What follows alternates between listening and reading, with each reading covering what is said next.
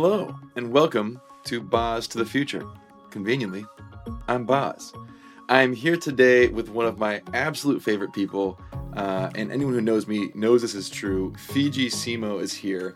You know her because she is uh, globally uh, a superstar in technology for leading the Facebook family of apps. Uh, Facebook app, the newsfeed, stories, groups, video, marketplace, gaming, news, dating, all under uh, what we call Big Blue, the Facebook app. Um, but that's not the whole story. Now, she is the CEO of Instacart. Now, I have to be upfront here. We recorded the rest of this conversation way back before her big news came out. But I still think this conversation with her is great and worth sharing. I'm very proud of her, uh, but it is very bittersweet. Um, you know, she was someone who I loved working closely with, and we really have been through a great deal together. Uh, but of course, I'm still very excited for her, uh, and I can't wait to see, see what she does over at Instacart. They are certainly incredibly lucky to have her at the helm. Fidji uh, and I first met working on the ads business. And I got to tell the story. It's an embarrassing story for me. And those of you who follow my blog, uh, you know that's my favorite type of story to tell. Um, the, the first time I really met Fidji, I, would talked to Fidji when I started working in ads. The first time I really met Fidji uh, was we were in New York at a meeting with clients, and it was a long day. It was a grueling kind of day. It was maybe it was two days, and just clients back to back to back, almost no breaks, and it was wearing on us. It was not just me; it was a, a set of uh, product people that were with me, um, and ostensibly you know, I'm kind of the more senior person in the room. No, not in this room. I wasn't. Fidji ran this room. She was amazing with the clients. She was amazing with us. And at some point, you know, we just lost focus. We really, ah, we, we were had kind of kind of you build up inside jokes. You're in a room all day. We had kind of notes we were trying to pass back and forth. No, nothing super unprofessional, but just like you weren't focused on the meeting. And of course, for the client, this is a big meeting, and for us, we're like this is our 19th meeting, and we just we weren't used to that. We were a bunch of you know tech product losers, like you know, trying to play business. Um, and Fidji took us, you know, proverbially behind the woodshed and just took us out. And she, she was right. She was hundred percent right. She absolutely laid into us. Like, hey, you got to every meeting you show up hundred percent energy. And of course, she was right. Um, that was literally my that's my that was my real introduction uh, to the powerhouse that is Fidji. She was 100% right. It was good advice then. It's good advice now. Advice I never lost track of. Uh, and then Fidji, of course, went on to to um, rise through the ranks uh, and and run the whole thing. Uh, and so, thank you for joining me, Fidji. Uh, and if I do something wrong in this podcast, I know you'll set me straight. Thanks for having me, Boz. I love that story. People uh, underestimate how uh, how strong I think you are. You come up as as a as somebody who's this powerful woman. You were always that powerful woman. You were that woman before you were in power. that was that's one of my one of my favorite things about about you. Um, you also uh, it's not just that of course and you've also been recognized you're you know 40 under 40 fortune uh, you know fast companies most creative people in business uh, 10th most influential french person in the world by vanity fair uh, co-founded women in product uh, a nonprofit to help women uh, do reach leadership positions in product management um, and as if that wasn't enough you're also a mother and we you know certainly enjoy spending time together with the kids and i'm to try to get I'm to try to tie some things into parenting a little later on in, in the program. Um, but up top, I want to do this. Actually, so one thing I've been doing to everybody is I do this intro with you because I have a great story, uh, kind of our origin story. But I hate doing intros for people because I just covered all these checkbox things and it feels like it's not the thing. How do you introduce when, when you are introducing yourself to somebody and you want you want them you want to flex a little bit, like you want them to know what you're about? How, like, is there something I'm missing? What's the thing that you how you identify yourself? Mm, that's a good question. You know, the thing I identify myself with the most is actually that I'm like daughter, granddaughter, great granddaughter of fishermen. And mm-hmm. I, I come from a family where no one even graduated from high school. So a big part of my journey was actually, you know, dreaming big, having an American dream, uh, studying hard, and then coming to the States to uh, kind of pursue big ambitions. And certainly my American dream has, has uh, become true. Uh, but it's, uh, it's such a big part of who I am to have kind of the grit to achieve big things and also really believe that uh, better things are possible, even when everybody around you tells you that you don't belong there.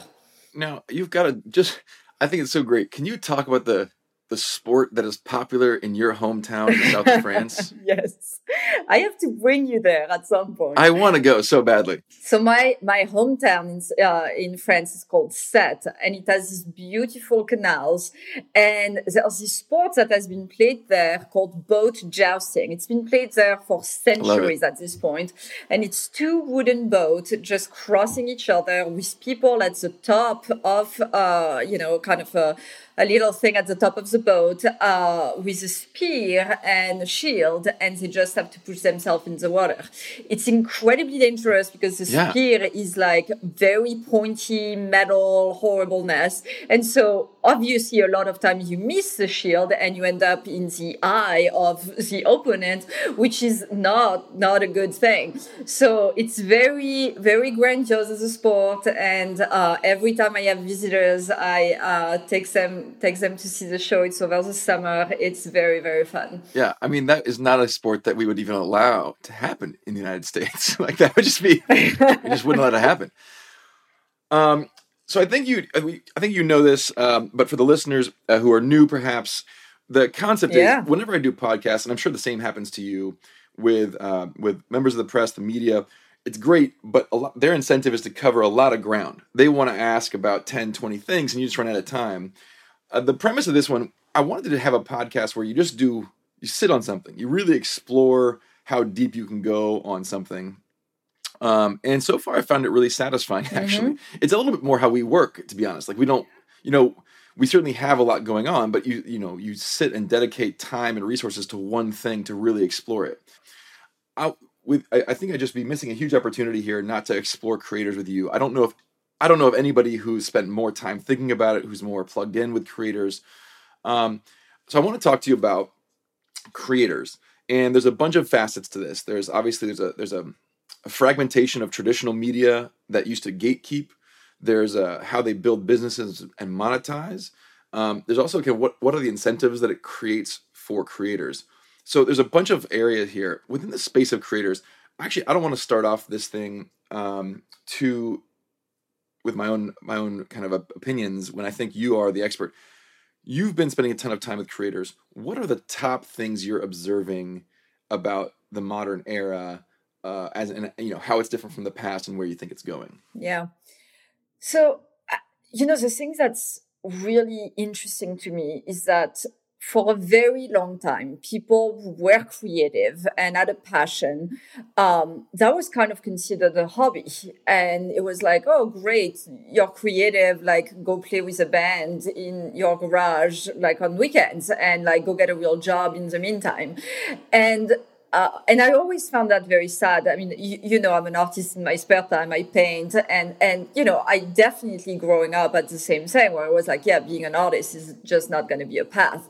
Um, and so the thing that I'm seeing change is that we are making it a natural career uh, path. And that's why, in my mind, it's so tied to monetization and building a business, uh, which you know you and I have spent a lot of time on, because. Um, fundamentally, if you want to have a real creative economy, if you really want to have all these creative people thinking of it not just as a passion, but as something they can turn into a lifestyle and the thing that they do day to day, you need you need a business that goes along with it. So to me, that's the biggest change that is happening.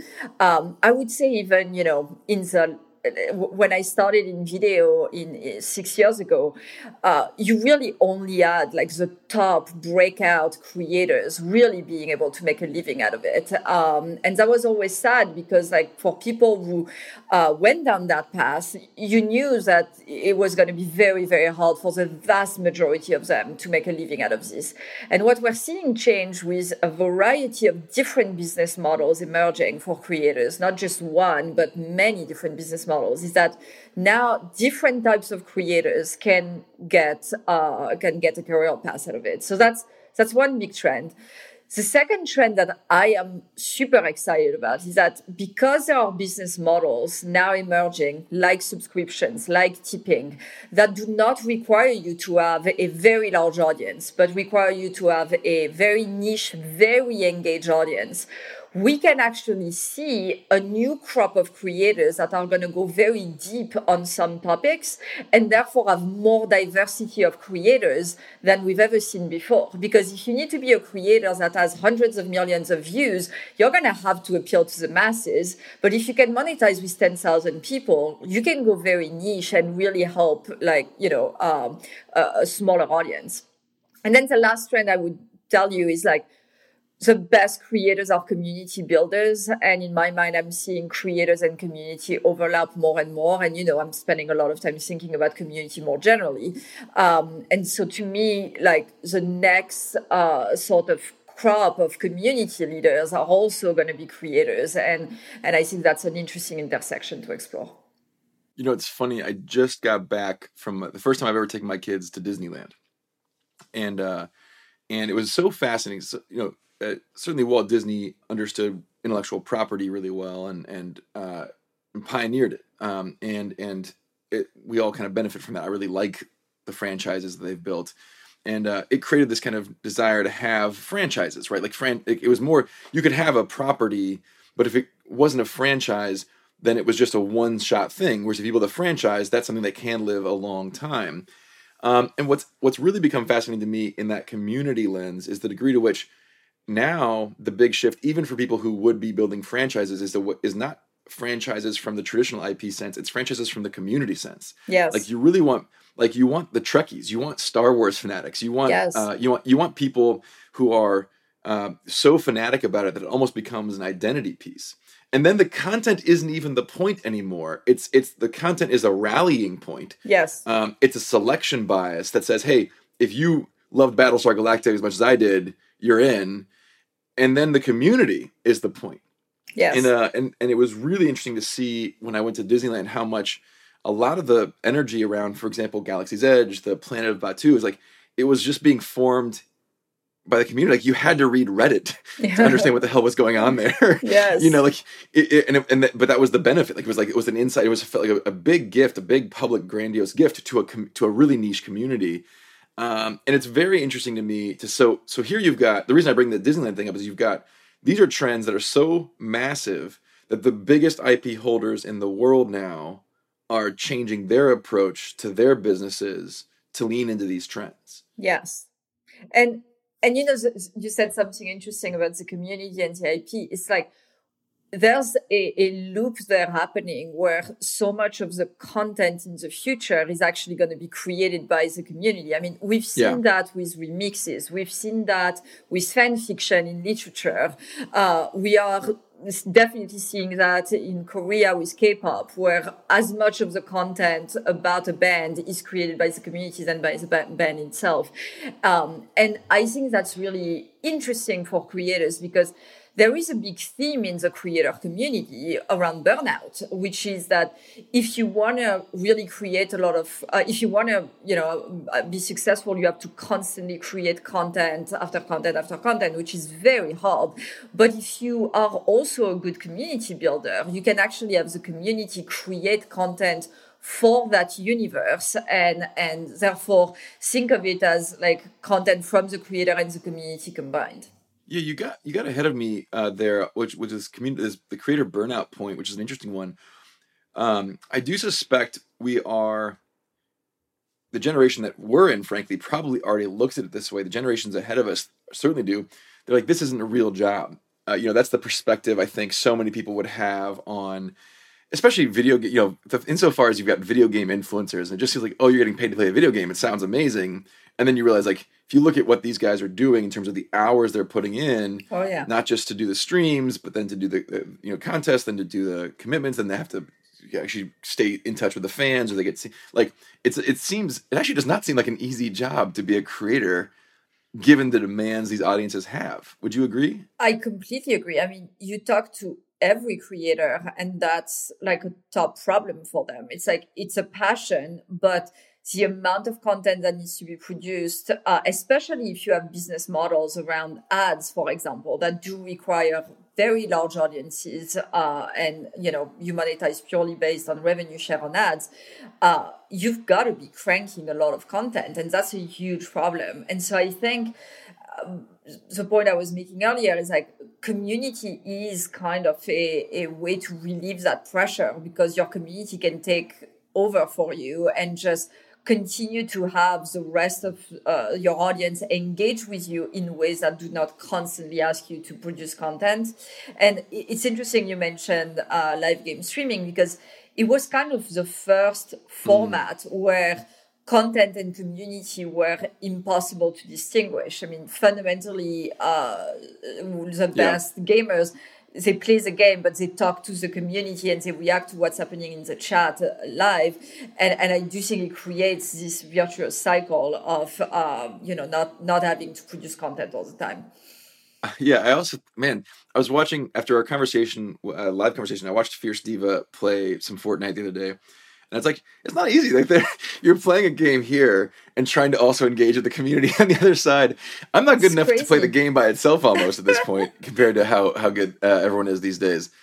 Yeah, um, no, you know, it's it's insane. I mean, I I have people like when I talk to gamers, it's always like it's like, oh my god, when we start to see drama happening in the chat and we have to moderate the drama while trying not to get killed in the game, it's, totally. it's like totally crazy. So yes, it's uh, that's when you realize like you know a lot of people are saying, oh, these guys are just playing video games. It's actually a real skill set to be not just a great gamer yeah. but a great entertainer, and that's that's real skill.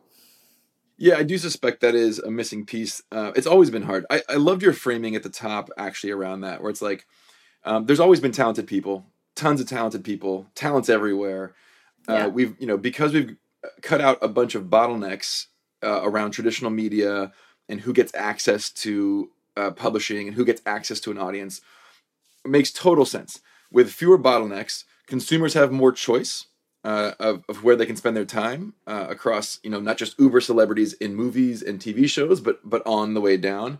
And and um, likewise creators have more access to markets. So there's something wonderfully elegant about that. Let me talk to the dark side of it. You know it's all fine and good for this kind of uh, niche fragmentation you describe when we're talking about you know i'm a model train enthusiast. Uh, or you, if you take me i'm a photography enthusiast and in particular i like I'm very interested in kind of old lenses, old glass, old equipment. Um, and there's a very small community there. Uh, thankfully, Matt Jacobson is the one who introduced me to that community, and he he works with me. So so I've got one good in. Small. No one's there's no harm there. That's fine. But I think you and I both know that when we are start living in more and more fragmented communities, and I think the creator drama you mentioned is like the the beef between fan bases or between uh, you know creators is actually indicative of this. People can live in, in very disconnected worlds. We're not all brought together by the same TV show, the same movie. Yeah. We have the same newspaper, same TV show, same movies. We have the same media. It makes us feel like we are closer together than we really are. Like yes. you're really into beekeeping. I'm really into, you know, trance. Like it's not the same. But like we feel like we must be kind of in the same zone. To some degree, this change in the creator community exposes a reality that's always been there, which is that we are actually very different and we have very different tastes. On one hand, it is a celebration of that, which I love on the other hand, what do you think of the risks that come with that? This is obviously a big part of your job as well, uh, is thinking through the risks of these communities not having any connection to each other. Yeah, it's so, it's so interesting because um, you know I talk to my cousins who are only ten years younger than me, and they literally I do not know anything about their media diet. like they tell me names and I'm just like, I'm so old. I don't get it. Like it's, yeah. it's just bizarre. And, and when I talk about like popular celebs, they're like, oh yeah, you're indeed old. and so, uh, it's, it's really, really interesting. In terms of the risk, you know, uh, there's this concept, as you know, of, um, uh, bonding communities, which is like bonds within the same community, and bridging communities, which is bonds across different communities. And I think the advantage that um, that we're seeing in people really belonging to many communities, not just one but many, is that when you end up belonging to ten communities, whether it's like you know your uh, the parents of uh, um, kids at your school at, at your kids school uh, your favorite passion your uh, local neighborhood like all of the communities in your life you end up by definition, meeting people that are on the opposite side of one of the divides that, that society has. Someone of different religion, someone of different races, someone with different tastes. And, um, I've seen that in Facebook groups uh, a lot. Where you know, my favorite example is that uh, there's this uh, community leader who created a group for parents uh, as uh, their children leave the nest, and what she was saying is that the level of solidarity in this group is insane. Like there was one of the kids that got into a car accident while the mom was flying there from across the country. Some members of the group were actually going to the hospital to make sure that the kid was okay um, and she, what she was telling me is that the people in our group would never sit together around the Thanksgiving table. They don't share the same politics. They don't share the same religions, but they are united by one thing, which is like they certainly love their kids and they know what it is to be a parent. And so, um, we're seeing that over and over again where we're not going to be able like you know with obviously all of our community standards we prevent the, the clear like bad stuff.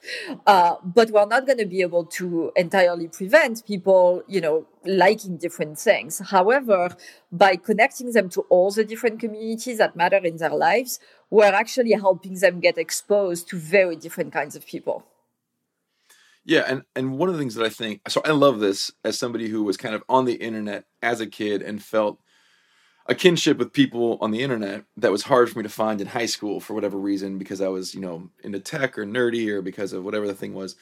Um, so I I really like that, um, but I do also worry about like the fracture of like for example physically local communities which feels like a special kind of community. Like it feels like a community that you it's like it's a special kind. You know it's like it's unique of all that we can talk about the types of, of interest based or belief based or faith based communities. And like this is a different kind. It's like i have to see these people. I just i live next to them. Um, and so you know for me this is I, you know i do i do kind of find myself wondering where it all leads. Um, though my suspicion is that as you give people more connectivity um, the bonds i think the technology we have now strengthens bonds within communities that I might otherwise not even be considered a part of. Now I can find it and be truly a part of it, bonded to it. Um, I, the focus does perhaps turn to bridges. Like, what do you do to bridge across communities um, in a way that that feels healthy and natural? Um, you know, the, this this is actually is, is uh, a bit a tangent, but also kind of I actually think it's more connected than people realize. One of the interesting things here is to me business model, and I'll bring that up because um, there's a degree of skepticism, right? About I mentioned already skepticism about creators making money, but there's also skepticism of like the value creation here. I mean, are we just talking about entertainment? Like, what are the other? What you know? How do you see this playing out for creators right now? Entertainment seems like the number one place that you're seeing it. You're seeing it with dancers and musicians on uh, TikTok and Instagram Reels. You're seeing it with comedians. You're seeing it with gamers right now it seems like it's in education. Do you think it's going to go beyond or entertainment? Do you think it's? Gonna, I, I hinted at my own thoughts. uh, I didn't mean to. Uh, do you think it's going to move beyond entertainment? This, this, these ideas of creators. Yes, and I think it's gonna like the reason it's so tied to entertainment right now is because the way creators emerged was primarily through video formats, you know, and and video lends itself very well to entertainment. Uh, but I think when you tie uh, content and community together, you start seeing other types of uh, things emerging. So, for example, during the pandemic, fitness instructors uh, became absolutely massive on Facebook. Uh, and they all use our product called paid online events where you basically set up classes uh, and, and like people can pay to, to attend them. So there's a huge health and fitness community uh, that in, in the creator uh, space that's that's doing that. There's also a huge uh, mental health uh, community where I've, I've talked to a lot of creators that are actually former psychologists who are, uh, you know, taking their skills, bringing them online to a lot more people. And because they know how to nurture a community, nurturing community around mental health, uh, food is just exploding. And I think food is, you know, partially entertainment. We do watch yeah. that for, for uh, the show, but we all, like, there's also a utility to it with a lot of people uh, wanting to reproduce the recipes and things like that. So I think because the business model, to your point, are evolving, and we are letting people who have a much stronger intent than just, you know, I'm just going to sit back and relax, but have an intent to either take a class or have an intent to like cook a, a recipe with a chef. Uh, because the model, business models are there now, we are seeing people uh, and creators that tend to be more utility driven or education driven uh, really jump into the fray. And obviously, journalists is another example yeah, of that, totally. uh, where information is uh, absolutely uh, critical and, and something that we're also seeing benefit from the lack of, um, of um, uh, barriers to, to access people. Yeah, you're right. Being informed is certainly a job that's already being done this way. Yeah, I love that point. You know, Peloton. I, am not on the Peloton yet. Uh, I've been doing a lot more supernatural, uh, as people might expect, given that I'm a VR guy. But but what's interesting is people get attached to a specific instructor. Like I know who Alex Toussaint is. Why do I know who Alex Toussaint is? I don't know, but like apparently a lot of people do. Uh, that's a you know. So so the, the, you're right. The the broadly speaking, education was the way I was. It's like you know, there's yeah, you want to do, uh, you want to be fitness, you want to be a better cook, you want to be more mindful, you want to have, you know, uh, it's like it's it's it's pretty interesting yeah. skill set. It's one that can be delivered digitally really effectively. Communities naturally built there. Yeah, I did a painting class over the the pandemic. I did it twice. We did a painting. I saw class. your pictures; they were good. Well, they were not good. I, I appreciate that. Um, but yeah, that's very kind of you to say. But Fidji, just for my listeners, is lying. It was actually quite a, painting with acrylic for the first time. It's not for not for the, the weak of heart. But no, but, was, but I did it over. It was cool, man. She, you know, she was on Zoom. I was on a portal, which is great because we had actually three of us there. My my wife and a friend who had been uh, sheltered in place with us. We're all doing this painting class together. It was really fun. Oh, you know, another thing I didn't mention is spirituality. Um, mm. There's a lot of creators that are in the inspirational space, but also faith. Like we saw a massive rise of live streams from faith organizations during the pandemic, uh, as people wanting to, you know, obviously get access to the sources of support that they get from faith. And so I, I do think there's something really interesting there as people need to build more resilience in general. We talked about mental health, but inspiration and spirituality is another um, another category that we're seeing rise. Yeah, it's interesting that you. I mean, this this to me um, gets back to that point I made about like we all. I think many of us are worried about the collapse of local institutions over the last 50, 60 years, and uh, the church, you know, was an anchor point in a lot of communities that is in some communities uh, kind of lost its gravity you know local clubs and, and physical clubs that just bounded a local community i do wonder uh, if if there is a path forward for them. I, the fact that you know the point that you're raising about faith-based organizations um, and the success that they're having uh, in the kind of creator space is, yeah. is a really is a promising path back as the tool as the tool set changes. Yeah, I um, think I think they're using live a lot, obviously, because they have content to broadcast live, but also uh, there's a you know I've, I've talked to a lot of faith leaders they are the fundamental community leaders. They know how to do that better than anyone. Uh, totally. That's that's literally yeah. the job. like that's literally what they do. And so uh, now it's just a matter of them understanding the tools and us making it easy on them. But I do believe that there's huge potential there uh, for people feeling, especially people who are you know uh, would tend to be isolated otherwise, being able to have access to these communities and be able to uh, to connect that way.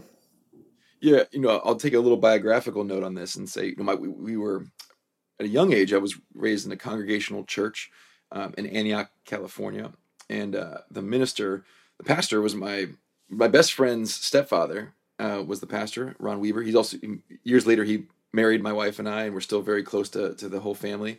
Um, and man, it was just an amazing community. Uh, you know, from a young age, you could recognize it. I think we, we left, we moved when I was seven or eight years old, but it was an amazing community um, and of mutual support. You know, if someone needed food, they were the house. The food was a, it was a very cool community, and you know, obviously it was faith based. It was it was in the Christian tradition, but it was really about that community. And we moved to a Protestant. When we moved, we went to a Protestant church. I won't name it to shame it, but like, and there was just no sense of community. It really it was a um, it wasn't about mutual support. you yeah. know, it was it was a very different vibe. And I, I as a nine year old, I think I stopped going to church because of that. As a nine year old, and I, I suspect I wouldn't have stopped if I'd grown up in that tradition. But I grew up in this community based tradition, and then I just like this is just me going to get preached at, and that's not what I was there for. So I do, yeah. There, for me at least, and I suspect I'm not alone in this. Like that was such an important piece that, that when it was lost, I, honestly couldn't even relate anymore to what was going on uh, at that at that church. Um, and so you, yeah, you said something super interesting there, where you said like you know it was a community. We were bringing food to people who needed it, and and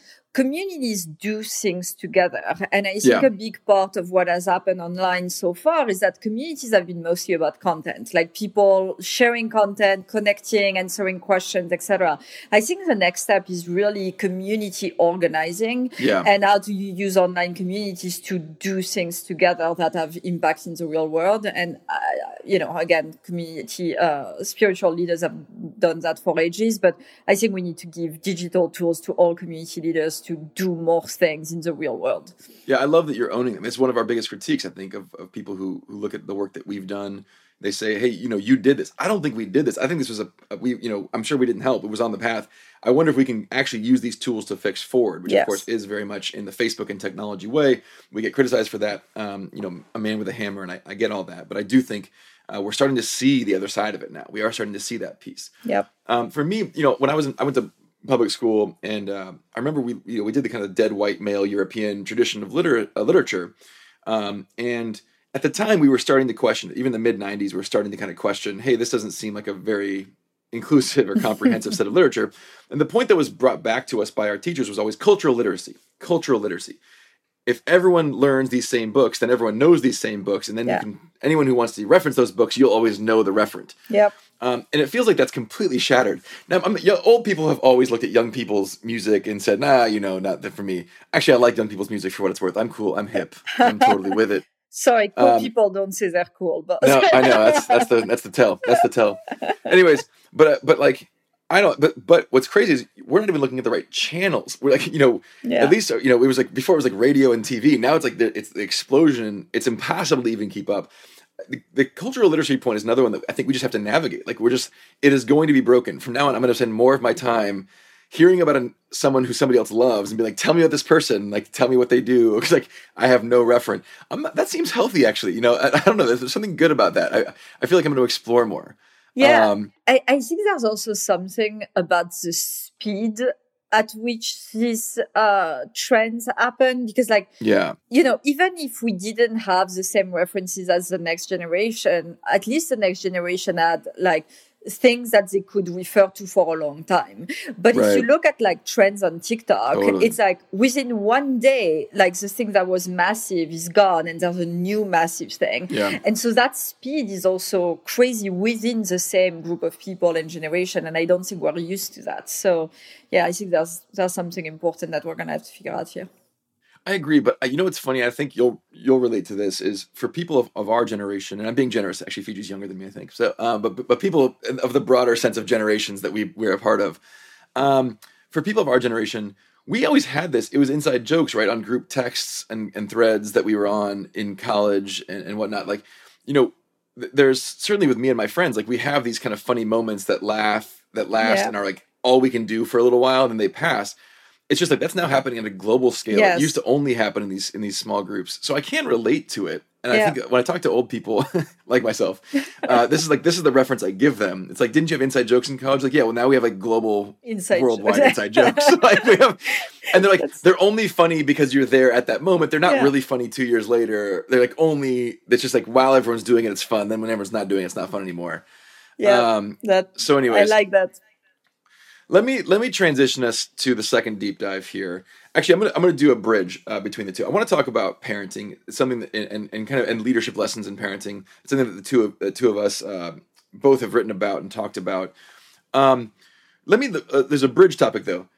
Let's let me. If your daughter came to you, you know, ten years from now, and it's like, I want to be an influencer. Like, I, I want I want to be in the content game. How, how would you I react? think I'd, I'd still be worried. The honest thing is, like, you know, I don't think it's a, mostly because I don't think it's an easy job. I think you get, Yeah. you can get a ton of hate and you have to figure out how to navigate that. Like, putting yourself out there, especially as a woman, uh, and in, Mm. in, with a public image, that comes with a lot of risk.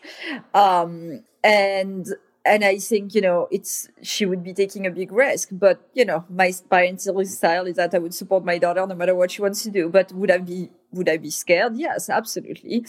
Um, and so I do think that there's a lot of things we need to fix in the next 10 years before, before I can change this stance on, on, um, yeah, being excited for her uh, at this career choice. Yeah, I think it's uh, you know I feel the same. Way. It's better odds than basketball, right? So your kid comes to you and says they want to play professional sports. Yes. You say, "Hey, I love that goal. You can work hard at it. You got to have a backup plan. Yes. The odds are just so long. It's better odds than that. It's better odds than becoming a, a star musician. It's better odds than becoming uh, a, an actor in Hollywood, like uh, a working actor in Hollywood. Um, it's better. It's like on one hand, I love we've improved the odds. Like for, Yes. for a, a generation of phenomenally talented people, we've improved the odds that they can find an audience and do something. Yeah, you feel like you're still. I'm still at the point like you got to have a backup plan. Like you also have to major in something that like has a has a job attached to it Yes. if you if if you need it. Um, Yes. You know, my my cousin Trevor Garrod, phenomenally talented musician, was a successful musician. Toured for 20, uh, 25, 30 years successfully. You know, had a paid paid for his life. Like was very good, um, talented musician. Never quite broke mainstream, but was niche. Was a jam bands. It was a niche. Tea Leaf Green had a very dedicated following. One of the earlier niche areas that you could do it was jam band. Music was jam bands. You know, you get you have a small dedicated audience that would follow you around, very much enabled by the internet, uh, tracking these these smaller groups as they toured from clubs to clubs. Um, and uh, and then he's he's now uh, kind of on the family ranch. He's he's farming. He's making growing wine and, and doing grapes. And he studied uh, biology at San Francisco State while he was in his band. So like you know, I, I I would still be in the like backup plan mode for the kids. Like, yep, I fully support you. Also have a backup plan. One thing I do think though is the side hustle is growing in prominence and is a cool thing. Uh, like so, I'm, I'm a huge fan of photography. I've done, there's never a pa- Yeah. now it's like you can do a it's easy you never had better tools direct to commerce some of the stuff that you uh, direct to consumer commerce some of the stuff that you and i have worked on in the past allows people to like hey you can have a job and a side hustle and if at some point your side hustle takes off enough that can be your job Yes. um, and and that I think is a very cool on ramp. Um, you know, people have been doing that by waitressing uh, or Yep. or being a bar a barkeep or being a bar back or being a whatever. Like that's how people historically had to do it. You had to like do a, a menial job and then side hustle. Your side hustle can be different now. Your side hustle can actually make a little bit of money. Like it's not all or nothing. And I do like that. It does seem like it's still it's an easier on ramp for people with those ambitious than whatever came before. Yeah, I agree. It's also there's so many ways to be a creator now. Like it used to be like, you know, you're gonna go make videos on YouTube and that's not for everyone. Yeah. But now now it's like okay, well, if you don't want to be camera ready, like make podcasts. Uh, Totally. There's there's so many like if you're a fitness instructor, like create live classes. If you're a coach, like, so I, I just think that the formats have gotten so diverse that now like you can adapt uh, the format based on the talent you actually do have, and that helps a lot. And that's why I was so, also so excited about like the rise of audio because I do think there's a lot of people who are more introvert who do not like to see themselves on camera but have really amazing things to say and with audio and and the, the podcasting industry they can now do that so i think these side hustles also have like way more varieties that can accommodate for very different types of passions Yeah, no, I love that.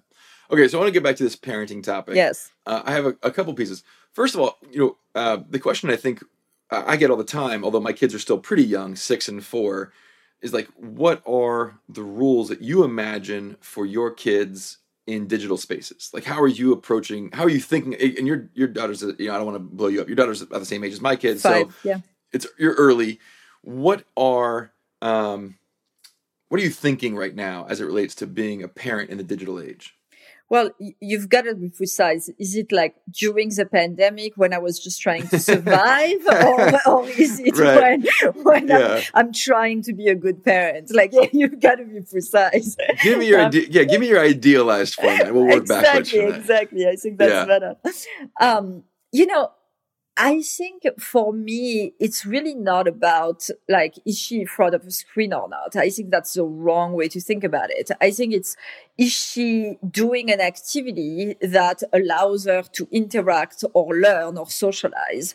And I think all of these are like great. If she's really just passively staring at a screen and, and just like being entertained, she can have that for a little bit. I have fond memories of my childhood watching a lot of cartoons and I turned out fine. You know, I'm not, uh, uh, I, I, don't think that's the end of the world. But uh, the thing I'm looking at most is not screen time. It's really like how much time does she spend talking to the grandparents who are still in France? Yeah. Uh, how much time does she spend doing educational content, like things like that.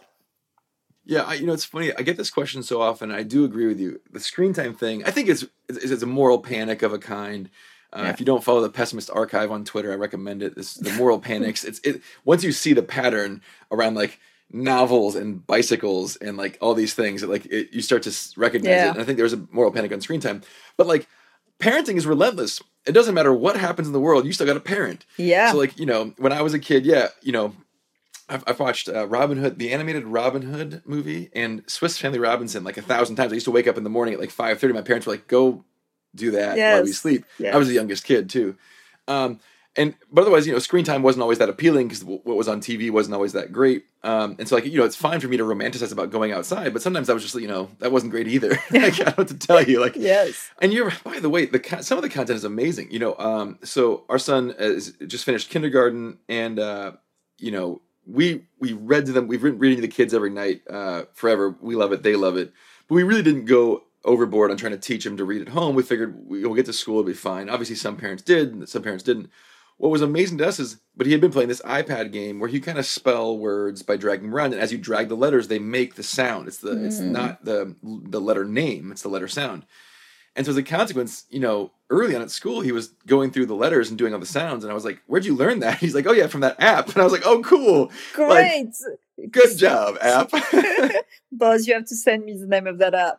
yeah, I will. I'll send it to you. I'll send it to you. It's, it's, a, it's a good one. Endless ABC. I think it's Endless ABCs. To, I, I okay. should probably, I wish I had it handy. So, um, okay, let me ask you another one. This is one that I, I've written about a little bit on my blog you since you become a parent, you're five years in. How much of your parenting stuff do you apply to management at work? Because hmm. my answer is a lot, and I'm my answer is honestly a lot, but I'm curious to get your take. well, the funny thing is that I feel like I became a good manager before I became a good parent, and therefore right. I applied a lot of my management yeah, yeah, okay. yeah. to, to, parenting. Yeah. I think I did yeah. it the other way around. Um, totally. But I think, yeah, I think it's a lot because, like, the principles are the same. It's like you need to show care and love and support. And like, as you do that, you can also get more out of people and like direct them, you know, to, towards the things that, that you want them totally. to do. Uh, I think that applies very generally. And so, you know, it's, it's more of a way of dealing with people in life rather than management versus parenting in my mind. Yeah, it's a fair point. I think it's probably the same skill that you take on like a customer support phone call where you're like, I need, I, am not trying to be insulting or rude. Like. I care, I care about you as a human, and it's great. Also, I want to be very firm that there's like a thing yes. that needs to be resolved. So we just got to work through this. Yes. Like you're great, I'm great. We're trying to work on this together. Like yeah. you got a point, you got a thing happening. No, it is. It, it really is. Um, I think it's a fair point. I don't know what it says about my management seven years ago that I've, I've gone the other way and taken a lot of parenting stuff into the management realm. But yeah, you're right. It's like you're you're trying to be firm, but also show care. Yeah. And like those are not incompatible, but they're not easy.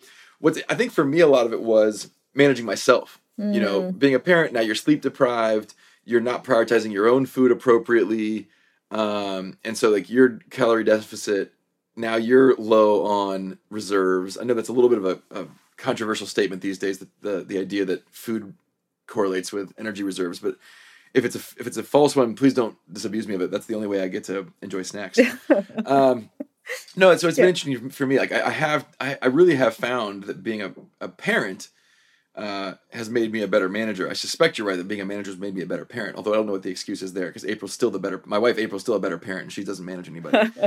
I think I think there's also something on uh, quality versus quantity. You know, like I I got very guilty at some points during the journey on like whether I was spending enough time with Willow and realized that really, you know, my mom was a stay at home mom and she told me like, even as a stay at home mom, I still felt like I wasn't spending enough time with you. So th- there's, there's never a good amount of time that you spend with your kids. And so really what I was trying to figure out is like, how do I make the time that I spend with her really count? How do I make it so that it's really, uh, moments that her and I are going to remember great memories and, and creating impact during this moment. And it's very similar with teams, you know, like we're all like we all have so much demand on our time. And whenever I have like the 30 minute one on one with my like uh, reports, you know, I make it count. I, I am fully present. I'm there. I am trying to give them all the energy they need from me, all the advice they need from me. I'm trying to hear from them. Like, and, and so a lot, like you realize that when you adopt that adopt that philosophy, you end up multiplying your time by quite a lot rather than running around like you know with your head cut off uh, through your meetings your parenting and all of that so that has helped me with like managing both at the same time Fidji, I'm not going to top that for parenting advice, so we'll we'll, we'll leave it on that. Let me we ha- we now have a quick fire round. Ooh. Um, and it's customized for you. So we'll see we'll see how you feel about it. Uh, you recently re- uh, received chickens for Mother's Day. no. Which chicken is your favorite?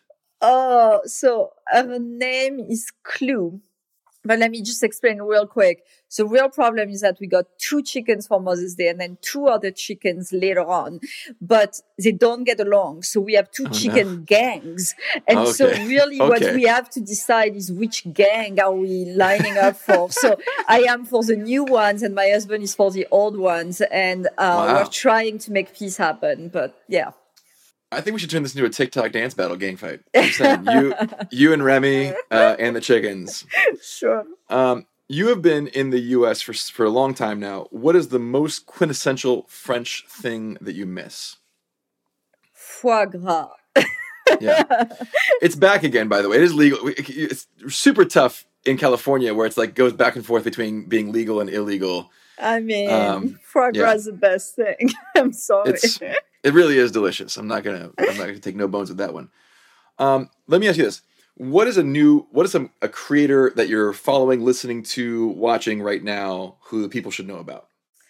I love Daphne Springs. She's an awesome comedian, and um, she you just have to watch her. Go find her on Facebook. She's really fun.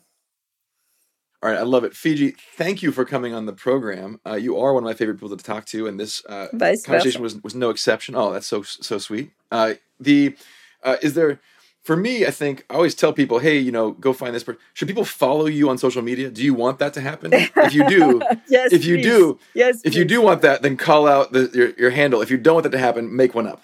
at at Fidji Simo with two S's uh, on Facebook, Instagram, Twitter, wherever you find me. All right. Well, thank you all very much uh, for listening uh, to Boz to the Future. You can always listen to it wherever you enjoy podcasts, including Facebook. Thanks very much to Fidji and her team. Uh, any thoughts and feedback you have, I'm at BozTank on Instagram and Twitter. Thank you for tuning in, and we will see you next time.